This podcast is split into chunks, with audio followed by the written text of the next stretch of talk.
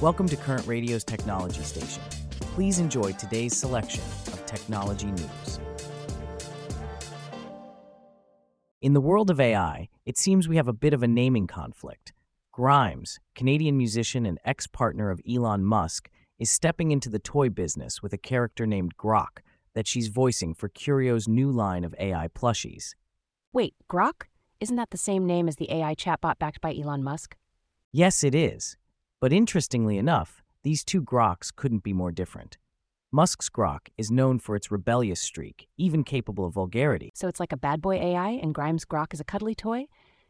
Exactly. Grimes Grok, along with Gabo and Grem, are designed to encourage play and spark children's imagination. It's an alternative to screens, something Grimes is passionate about. So these plushies are like interactive storybooks. That's a neat idea. But how do they work? They're essentially Wi Fi connected speakers and mics encased in plush toys. They can answer questions, play games, and even help kids develop listening and conversation skills. The toys are connected to an app that allows parents to set up and monitor their kids' interactions with them. Sounds like a great way to keep kids engaged and learning without staring at a screen. But back to the naming issue. How did that happen? Well, it's a bit of a funny overlap. Grimes Grok was actually trademarked first. Curio filed its trademark for Grok on September 12th this year, while XAI filed its trademark for Grok on October 23. And Grok is short for Grocket, since Grimes' kids spend so much time around rockets. Because their father owns SpaceX, right? That's a clever nod. But it's quite a coincidence that both Grimes and Musk ended up with AI projects named Grok. Indeed, it is. And Grimes seems to have taken it in stride. She's even said, So there are two AIs named Grok now. I can't wait for them to become friends. Well, I suppose in the world of AI, anything is possible. It'll be interesting to see how these two Groks evolve and whether they'll ever meet in the virtual world. From one tech story to another, let's shift gears from the curious case of dual named AIs to a significant development in the world of tech giants. This time, we're focusing on Apple, a company that's no stranger to making headlines. But this time, it's not about a new product or feature. Instead, they're in the spotlight due to a recent legal settlement. Let's delve into the details. All right, Celeste, let's talk about Apple. The tech giant has recently agreed to a $25 million settlement over a class action lawsuit concerning its family sharing feature. You're familiar with that feature, aren't you? Absolutely, James. Family sharing allows users to share access to apps, music, movies, and more with up to five family members. However, it seems that there's been some controversy around this feature. Yes, the lawsuit, filed back in 2019, alleges that Apple misrepresented this feature's ability to share subscriptions to apps. Quite a hefty claim, don't you think? Definitely. But it's important to note that Apple denies any wrongdoing. The company states that it did not make any misleading misrepresentations and is only settling to avoid the burden and cost of defending this action. Without admitting any fault, liability, or wrongdoing, right? Exactly. It's a common strategy in such cases. Now, the court documents shed some light on the specifics. They allege that Apple advertised family sharing as an option on apps that didn't actually support this feature. So the issue lies with subscription based apps, which are a growing percentage of Apple apps. These apps apparently cannot be shared with designated family members, but were still advertised as supporting family sharing up until January 2019. That's correct. The lawsuit alleges that Apple was aware of this but still placed an ad for family sharing on these apps. Millions of consumers, it seems, downloaded these apps, believing they could be shared, only to find out after payment that they couldn't. And if you were enrolled in a family sharing group and purchased a subscription to an app from the App Store between June 2015 and January 2019, you might be eligible for a payment. Right. Eligible class members will be receiving an email about this. Each class member that files a claim could receive up to $30, but this may vary depending on how many people file claims. The maximum payment won't exceed $50 per class member with $10 million of the settlement going towards attorney fees. And they have until March 1st, 2024, to file a claim. We'll have to keep an eye on this, Celeste. It's a reminder that even tech giants like Apple aren't immune to legal scrutiny, especially when it comes to user experience and transparency.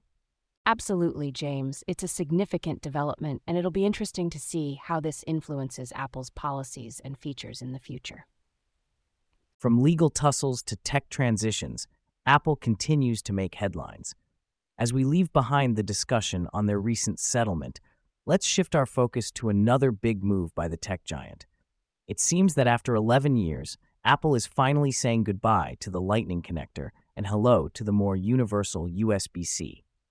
But as with any major change, this one also comes with its own set of debates and discussions. Let's dive in. Did you hear, Celeste? Apple's finally phasing out the Lightning connector after 11 years. They're shifting to the more universal USB C. It's about time, don't you think? Absolutely, James. But this move has sparked a whole new debate about open standards versus silos. Remember Beeper? That app that allowed Android users to send iMessages to iPhone users? Yes, and Apple quickly shut that down, drawing some serious side eye. It's a reminder that relying too heavily on another company's ecosystem can be risky. Speaking of ecosystems, did you hear about Omidyar Network pulling out of India? Yes, after 13 years, they're citing a significant change in context and the rise of local philanthropy and venture capital as reasons. But it's left many puzzled, especially considering their recent investments and public engagements. It's a bit of a plot twist, and it seems to be part of a broader trend, with Indian startups raising significantly less this year compared to previous years. But switching gears, did you hear about OpenAI's move into India? Yes, they've enlisted Rishi Jaitley, Twitter India's ex chief, to help navigate India's complex policy landscape. It's a bold move, especially considering they don't have an official presence yet. AI is definitely a hot topic. Speaking of, have you heard about Sarvam AI? They're a startup, just five months old, and they've already secured $41 million in funding. They're looking to build full stack generative AI offerings with a focus on Indian languages and voice interfaces. That's impressive, but it's not just Indian startups making waves in AI. Mistral AI, a Parisian startup, just closed a whopping $415 million funding round. They're shaping the future of AI with a distinctly European flair. Certainly, AI is a global phenomenon. Even Google's making significant strides with its new Gemini project, which is powering a lot of its AI efforts. They've also launched AI Studio and AlphaCode 2 based on the tech, along with a huge update to the chatbot platform Bard. And let's not forget the new Pixel 8 Pro, powered by Gemini. It's making other phones look like they're still stuck in the past. It has an AI summarizer, a smart reply feature, and it even works on device without Wi Fi or a signal.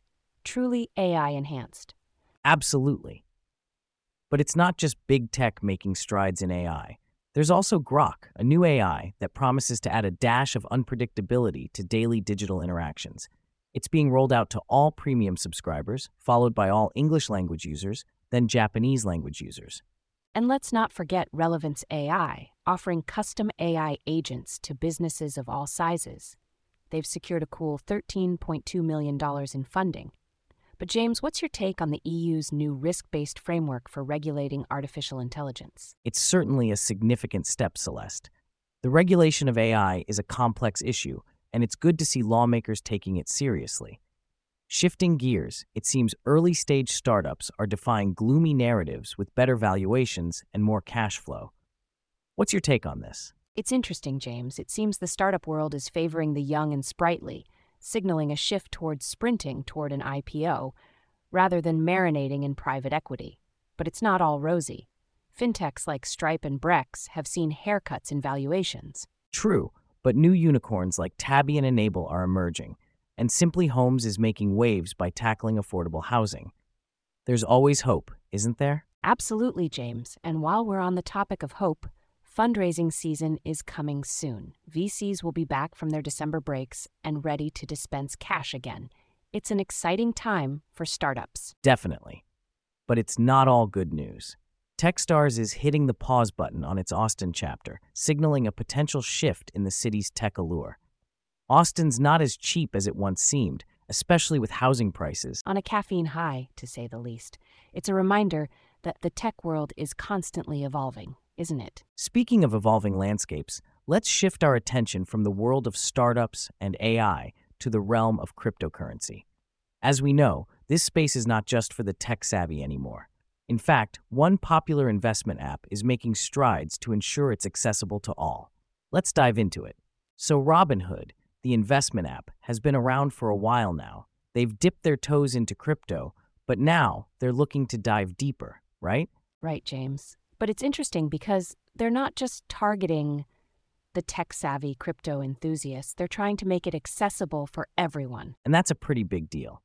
Johan Kerbrat, the GM of crypto at Robinhood, mentioned that crypto has always been a space for technical people. Which can be a barrier for those who just want to get involved without understanding all the tech jargon. So they're trying to simplify things. Exactly, Celeste. And while they've done a good job with beginners, providing educational resources and such, they're not neglecting those who do care about the technical aspects. Users can now do more complex things like transferring to a crypto wallet, using advanced charts, and setting stop losses. So it's like they're trying to be a one stop shop for all types of crypto users? Seems so. But it's not all smooth sailing. Remember back in June when they had to limit the trading and holding of certain cryptocurrencies for U.S. customers? Right, the US government was cracking down on big exchanges like Binance and Coinbase. But despite that, Robinhood still offers 14 cryptocurrencies and one stablecoin, USDC, for users to trade. It's like they're trying to strike a balance between compliance and offering variety. Exactly. And it's clear they're not resting on their laurels. They're doing research, trying to understand what customers want and what they're missing. It's a fascinating approach, don't you think? Definitely, it's a bold move, but in a rapidly evolving space like crypto, perhaps that's exactly what's needed.